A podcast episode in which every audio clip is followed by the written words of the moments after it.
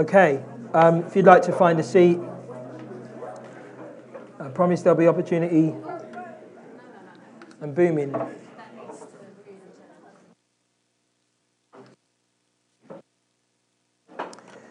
Okay, I, I promise there'll be opportunity at the end to, to uh, well, to catch up, but also to, to pray. So we're going to get straight in. Am, am I still booming, my love? Yes. Apparently, I'm booming. Am I still booming? So I, I'll just keep going, and hopefully, there'll come a point where I stop booming. Um, you know, if you're visiting today, or maybe you don't normally come to church, you're just checking us out, you haven't been to church for a while, it's a good time to come to church because we're looking, we're looking at the first book of the Bible, Genesis, and uh, there's lots of useful information about Genesis. It's one of the most books of the Bible. It's probably one of the most written about books of the Bible. Ben Rogers, do you want to come and have a look? See why I'm booming? Because um, I can tell I'm booming now. Um, and so, um, yeah, we're wanting to look at that. We started it last week. If I were to summarize last week's message, I would say this Genesis is a faith book primarily. It's not a history book, it's not a science book. You don't, if you're doing a history exam, uh, you can read the Bible, but it won't help you really pass the GCSE in history um, and it certainly won't help you pass a GCSE in science, even though it's really clear that God is both historical and scientific in the way that He's created the world. But for us as Christians, it takes faith to believe the accounts of Genesis, just as it takes us faith to believe that Jesus uh, came and that He died for our sins. It's a faith book. And last week we just asked a number of questions about it. And this week we begin to look at the text. But this isn't, hopefully, this won't be a lecture on, you know, the text of Genesis in some sort of scientific way. The truth is, I'm a pastor. And so I, I think about things from a, well, I try and think about things from the perspective of people and faith and God rather than, I'm not trying to defend the Bible here. Um, God can defend uh, the scriptures in many other ways. Uh, he's not using me um, to do that. So we're going to look at the text. We're going to look at a number of texts. I've got a number of things to talk about. And then hopefully, we'll, if we end in the right place, we will be uh, coming to our Father. So I've, I've called this particular talk the Father of Creation. And I'm just going to read the first couple of verses of Genesis. In the beginning, God created the heavens and the earth. Now the earth was formless and empty. Darkness was over the surface of the deep, and the Spirit of God was hovering over the waters. Let's pray. Father, we thank you for your presence. We thank you that you're with us. We thank you that we have words that tell us that you started it all, that you have a plan for it all, and that there'll come a day when you will wrap it all up and you will still remain the Father. You'll still remain the one to whom all glory is given, all worship comes. We thank you for that. We thank you that that's the God that we serve and the God that we love. In Jesus' name, Amen. So the Bible says, right at the beginning, in the beginning, God. In the beginning, God. And that word, God, in, in I think it's Hebrew, is uh, Elohim. Elohim and it's used 35 times just in Genesis 1. And this is what it tells us about God. Those, that first word describing God. It tells us that God is personal, Elohim. It tells us that God is powerful. It tells us that God is uncreated. I was who I was, I am who I am, and I will be who I will be. That's what it tells us about God. It, tells us that He is creative, He's orderly, He's good, He's loving. He's living and speaking. He is like us, or we are like him, but we are nothing like him. That word tells us all of those things. It speaks of God as being eternal, the Almighty who is without beginning or end. But he has the power within himself to cause things both personal and impersonal to be. It tells us that. Elohim. Secondly, the passage tells us that, that in the beginning God created the heavens and the earth. Genesis 1, verses 1 and 2 is the first word that we read in the Bible on creation, but it's not the last word, and it's not the only word. Throughout the Bible, writers believed and wrote that God was the creator of all things, that the world didn't come about in any other way. You've got to remember that, that the idea that God came about in terms of evolution, that's actually a modern interpretation of the beginning of the story. It's not, it's not what the Bible says, it's not what people believed for, for centuries, for generations. Here are a few references taken from the Amplified Bible. Isaiah 42 says this Thus says God the Lord, He who created the heavens and stretched them forth, He who spread abroad the earth and that which comes out of it, He who gives breath to the people on it and spirit to those who walk in it. Psalm 89 says, The heavens are yours, the earth is also yours, the world and all that is in it. You have founded them. Acts 17. The God who produced and formed the world and all things in it, being Lord of heaven and earth, does not dwell in handmade shrines. So the Bible tells us God isn't an idol, He's not something that you can make out of wood or stone. He's the creator. And finally, Revelation 4 tells us, Worthy are you, O Lord and God, to receive the glory and the honor and dominion, for you created all things. By your will, they were brought into being and were created. So, throughout the Bible, people believed that God created the world. There's no indication in the Bible of an evolutionary process. Now, it wasn't trying to teach us that, but it certainly is making the point God created the world, God brought it into being. It's not just Genesis that says that, many passages throughout the Bible tell us that. The other thing we know about the God who created is he created something out of nothing. God created something out of nothing. The word often used to describe that is the word for creation called bara. Bara is used to describe God creating. Bara is not used to describe how we create because we can't create something out of nothing. Yeah, I, if I've got nothing in my hands, I'm not going to create anything. I can form and fashion and do things, but only God can create something out of nothing. The word that describes our type of creation is Asa. And that's used to, dis- to describe the type of creativity that we enter into. We form and we fashion, we discover what's already there. Yeah, so when somebody discovered gravity, they didn't, they didn't create gravity, they discovered it. When somebody made um, uh, electricity, they didn't, they didn't create electricity, but they discovered that if you put certain things together, power comes, energy comes. They didn't create it, God created these things. But we do have the power to create in a certain way, to fashion, to form, to put into being.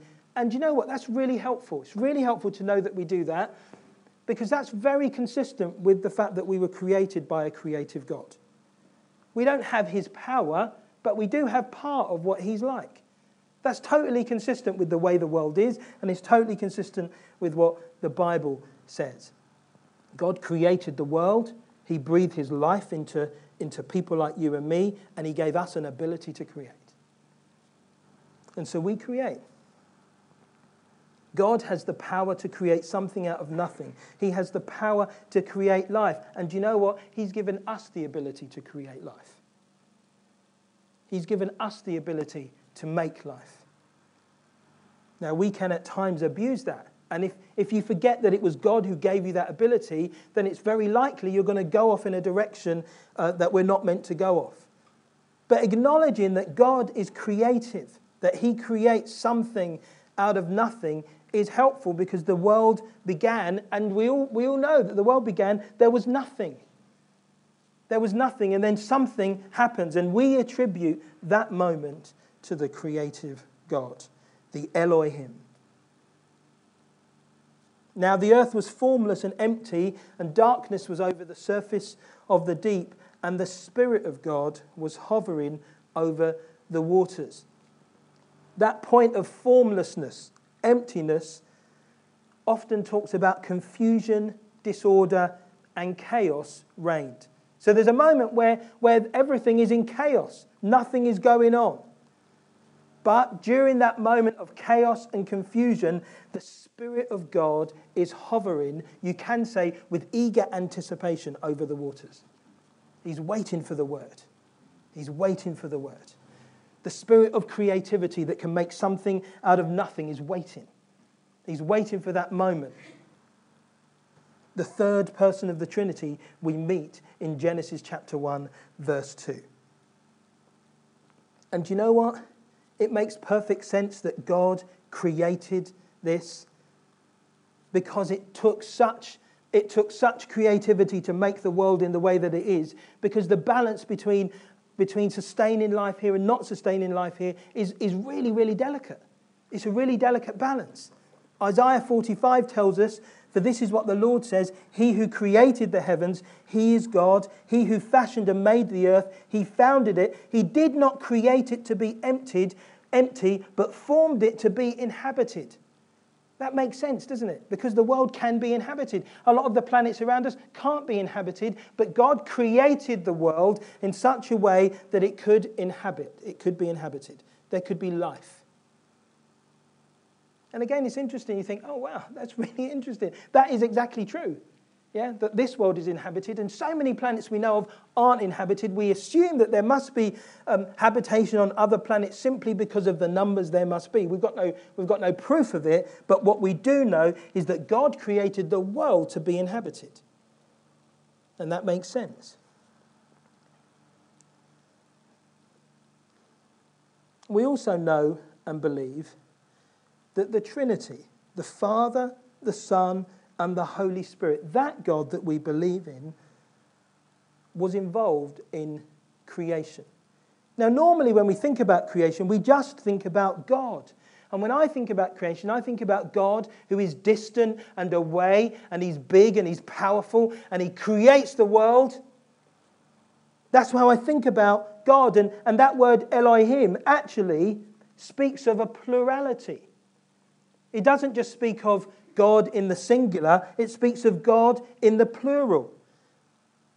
It implies that there's a plurality of persons, even though it, it gets attached to single verbs. It, it implies that there is more than one. An eminent Jewish rabbi, I mean, I'd never heard of him, so he may be eminent in certain circles many years ago, but not my ones. Um, I don't know many Jewish rabbis. Uh, Simeon ben Joachi he once commented on this, and, and the reason it's, it's, I suppose, it's, it's noteworthy is because he's a Jew. Yeah? He's a Jew. He commented on Leviticus saying this Come and see the mystery of Elohim. There are three degrees, and each degree itself alone notwithstanding, they are all joined together in one and not divided from each other. He must be strangely prejudiced, indeed who cannot see that the doctrine of the Trinity in unity is expressed in the above words.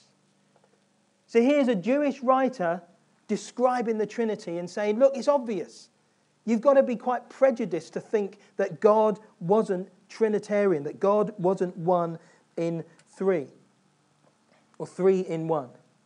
And then John 1 is far more explicit about it. John 1, verse 1 to 5 says this In the beginning was the Word and the Word was with God, and the Word was God. He was with God in the beginning. Through him, that's the Word, all things were made. And without him, nothing was made that has been made. In him was life, and that life was the light of all mankind. The light shines in the darkness, and the darkness has not overcome it. This passage is describing Jesus. When John wrote the book of John, the first thing he wanted people to know is this is about Jesus, and Jesus was the Word. And the Word was with God, and the Word was God, and he was with him in the beginning. John tells us without any shadow of a doubt that Jesus was involved in creation. He was there at the beginning.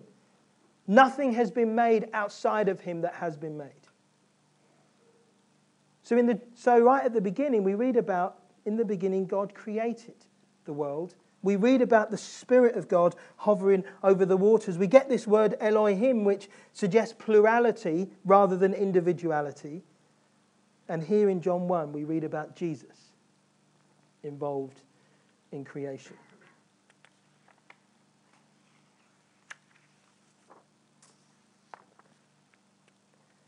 It leads to a question.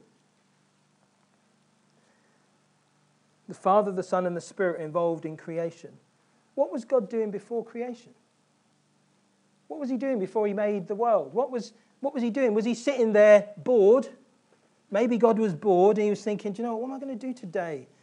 Yeah, I've got all this power, I've got all this knowledge, I've got all this stuff. What am I going to do with it? I know, I know what, I'm going to create a world. Yeah?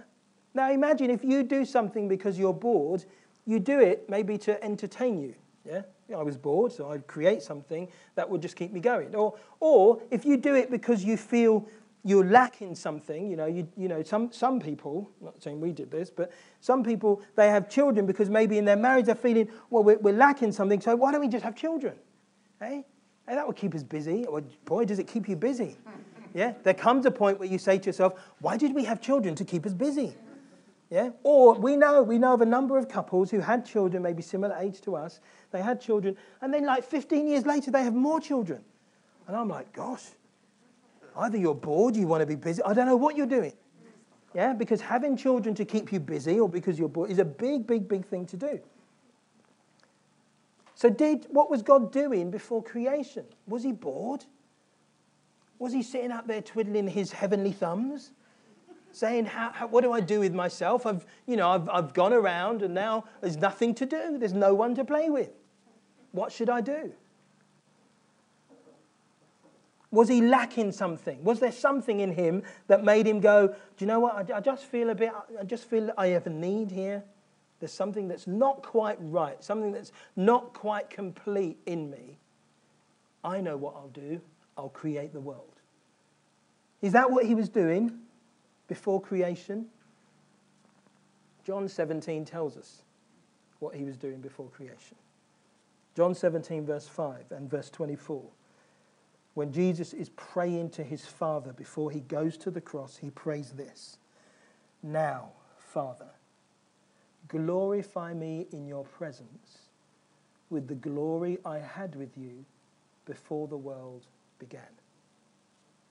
Father, I want those you have given me to be with me where I am and to see my glory, the glory you have given me because you loved me before the creation of the world. You see, before the creation of the world, God wasn't bored. God wasn't feeling he lacked anything. God was basking in glory. The Father, the Son, and the Holy Spirit, they were together in glory, in perfect relationship, perfect community. He was with the Son and the Spirit. They were together, loving, and being loved. You see, before the creation of the world, God was a father. He was a father who was loving his son. And in fact, creation of the world was an overflow of his love for his son. It wasn't that he needed creation, God didn't need the world in order to be completely God. He was already completely God in perfect relationship with the Father, Son, and the Holy Spirit. But He created the world as an overflow of His love. You see, we often don't think about it, but right at the heart of God is the fact that He was a Father. And the very first characteristic the Father engaged in was love. You say God is love. When the Bible says God is love, I mean, when I realized that and I read that, I thought, oh my goodness, when the Bible says God is love, it's true. God is love.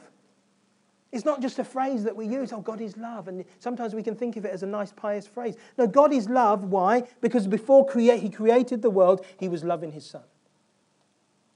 Where do we get fathers and sons and mothers and daughters? Where do we get family like that from? Who created that? Who invented all of those things? Well, the Father invented them. Why? Because he was a father with a son.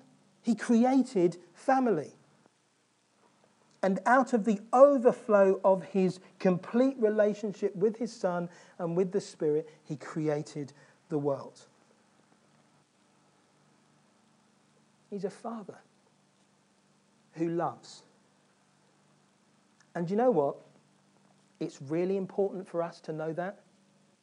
Let me explain why it's really, really important that you understand that God is a father.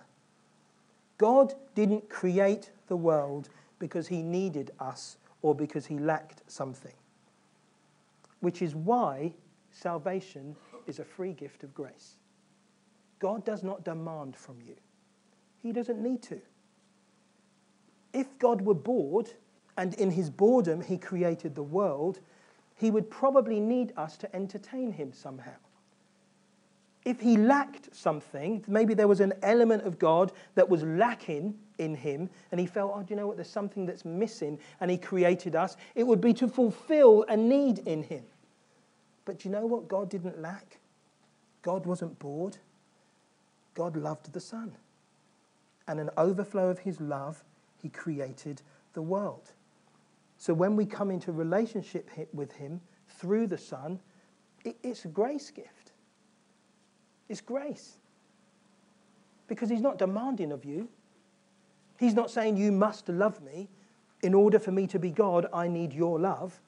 He's not asking that of you. He's not saying, You must work for me because in order for me to be God, I need you to work on the. He's not asking that.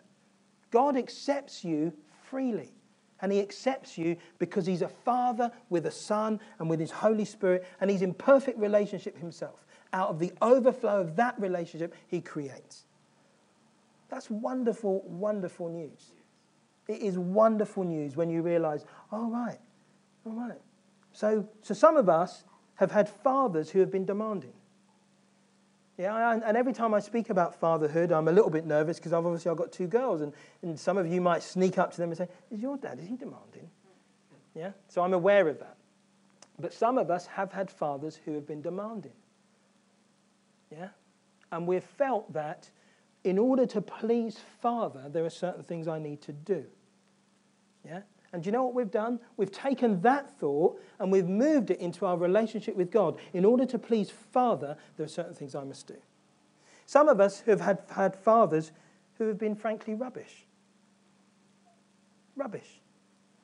And so we, we don't think about fathering because we think, ah. And so what we've done is we've become very independent. Do you know what? I can't rely on my father, so I will do things myself. Some of us, we've lived like that. We've had to live like that. And what happens when we become a Christian? We don't get this idea of God being our Father. We get that He's our, he's our Savior and our Lord and all that type of thing. We don't understand Him being our Father, so we still live with this independent idea. We still live with it. Um, I, I do things my way. God, I, I, yeah, I want you, God, I want you involved, but do you know what? I'm going this way. Are you coming? We approach God like that because our fathers were demanding or our fathers were rubbish. And I, I don't mean to disrespect any individual there, but some of us said, you know what, you're right. Some of us, we had fathers who ignored us. Now, I know there's one thing my girls can't say that dad ignores them. In fact, he's too involved, he's too busy. He's a busy, busy dad. He's always trying to get involved. Yeah, my girls get more texts from me than anyone else. Yeah? But some of us had fathers who, were, who, who didn't have time for us. They were uninvolved, they weren't interested. You know, I'm sitting there needing help, and my father's sitting there watching telly, or he's sleeping, or he's, he's doing stuff. So when we come to God, and, and so sometimes what I do when, when it's like that, initially, I try and find a way of getting his attention, good or bad. Yeah? Good or bad. I do what I need to do to get his attention. Okay, I'm going to break the window. You're going to react to me, but I'm going to get something back. Yeah? That's what we do. We try and get his attention, good or bad, for the father who doesn't show any interest.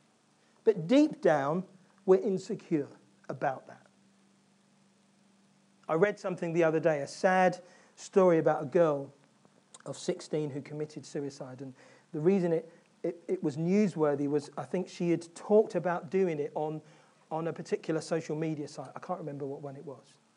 And she talks on this site um, about having a father and an older brother who didn't know she was there. That was basically her big thing. Nobody knows I'm here. If I weren't here, nobody would miss me.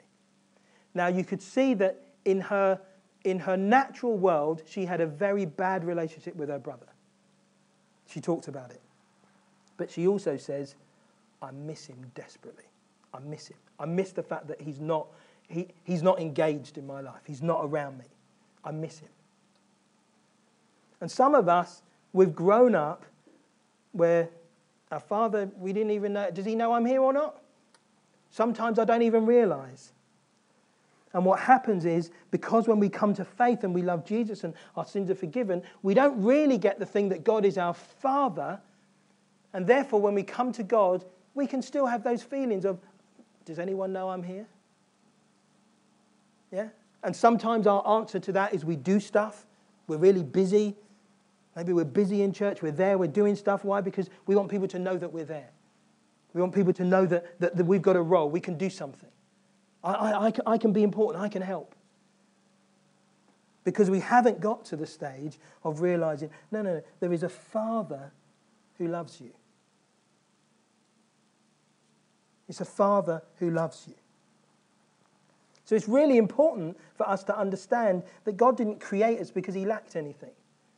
He created us because he wanted to express his love and his salvation and his grace.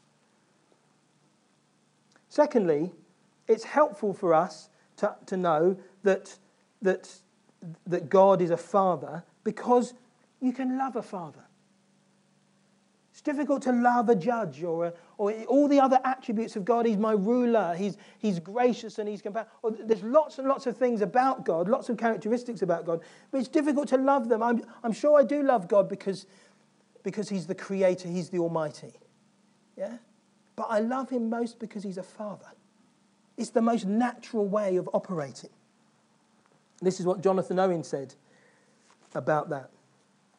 He said, Owen says, in effect, remember, He is our most loving Father, talking about God. He goes on to say, to say, every other discovery of God without this will but make the soul fly from Him. But if the heart be once much taken up with this, the eminency of the Father's love, it cannot choose but be overpowered, conquered, and endeared unto him.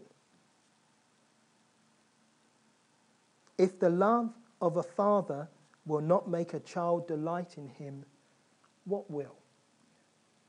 If the love of a father will not make a child delight in him, what will? The other helpful thing that makes this so important is the Father, Son, the Holy Spirit, the love relationship that we see there in the Trinity is the first defined relationship of creation. That's why we do family. We don't do family church because we have children. We do family church because God is family. That's why we do it. And it's also important for us because I think one of the one of the enemy's tactics in this day and age is to rob our generation of any understanding of fatherhood. Therefore, we are robbed of any understanding of who God really is. He's quite happy for you and I to think of God as the ruler and the judge, the distant one who somehow I have to obey. But he understands and he knows that if we get God as Father, there is a complete difference in our relationship the warmth of a father.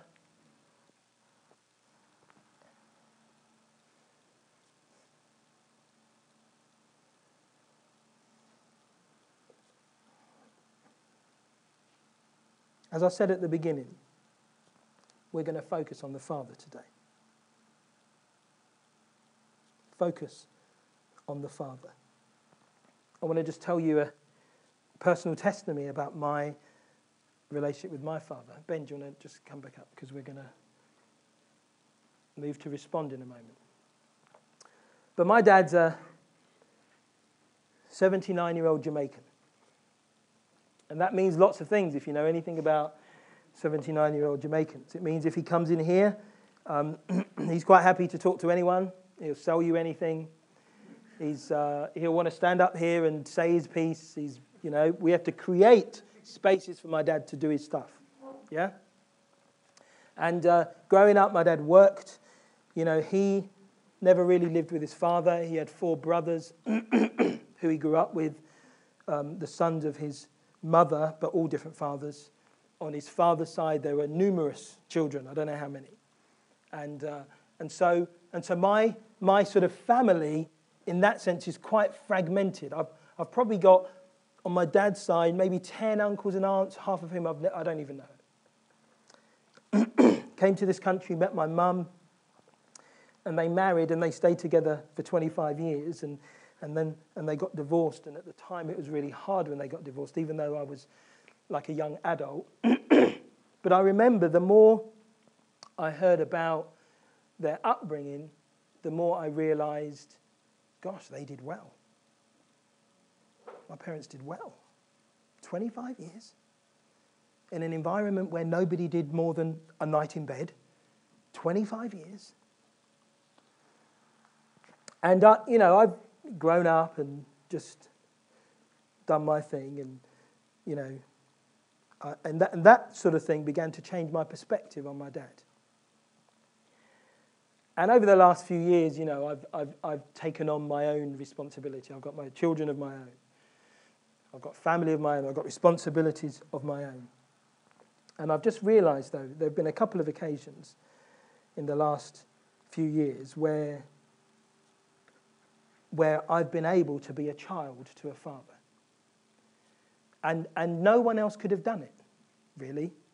You know, there were a couple of occasions where my dad, I remember we were moving on one occasion and it had all gone wrong.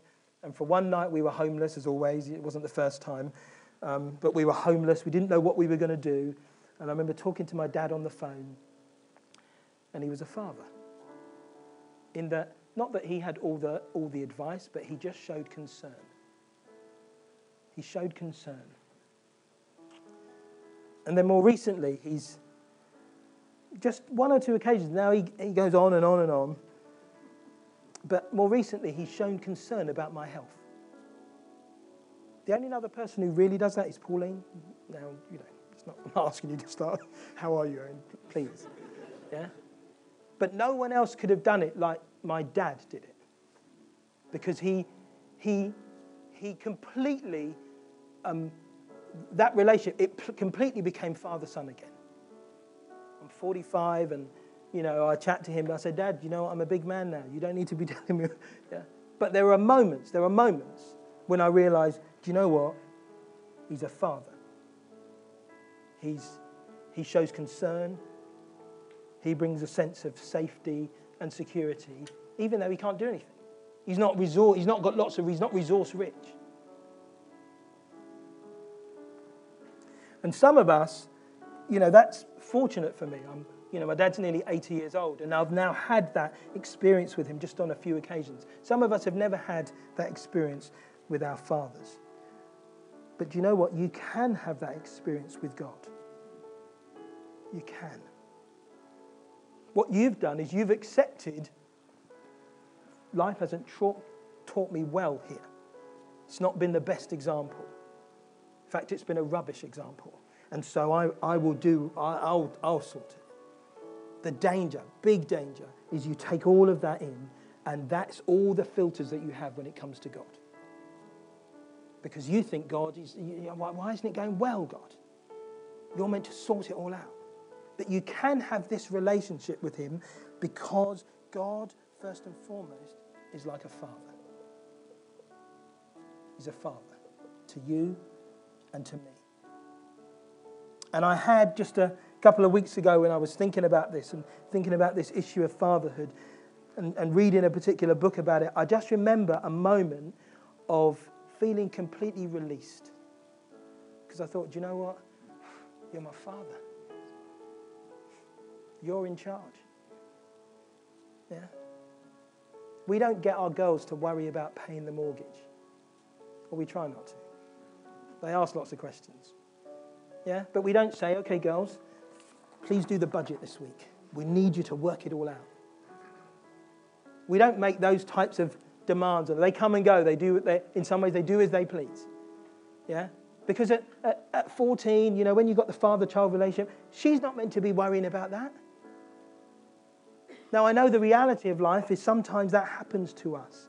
But now, for many of us here, we're Christian.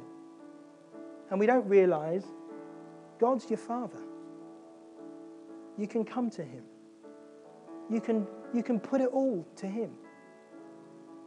You've been saved, yes, but you still carry all these worries and ways and anxiety and all this stuff. And you can just come to Him and say, Father, you know what? I'll give it to you. I'll give it to you. So I want us to stand. We're going to, let's just all stand together. We're going to sing this song again, Abba, Father. And just like I'm encouraging us more and more to do, to respond. And I know for some of you the floor is hard and it's difficult to kneel. So you can just come and stand, and, or you can come and sit. But I'm encouraging you just to come. And for a moment, to reacquaint yourselves with your Father who is in heaven. Because it's not just, I've talked about, actually, he was a father from the beginning. But when Jesus taught them how to pray, he said, Pray our Father. You see him using that term Abba, Father, which in our language would, would translate daddy, dad. It's far more intimate than father. It carries with it the respect, but it also carries with it a level of affection.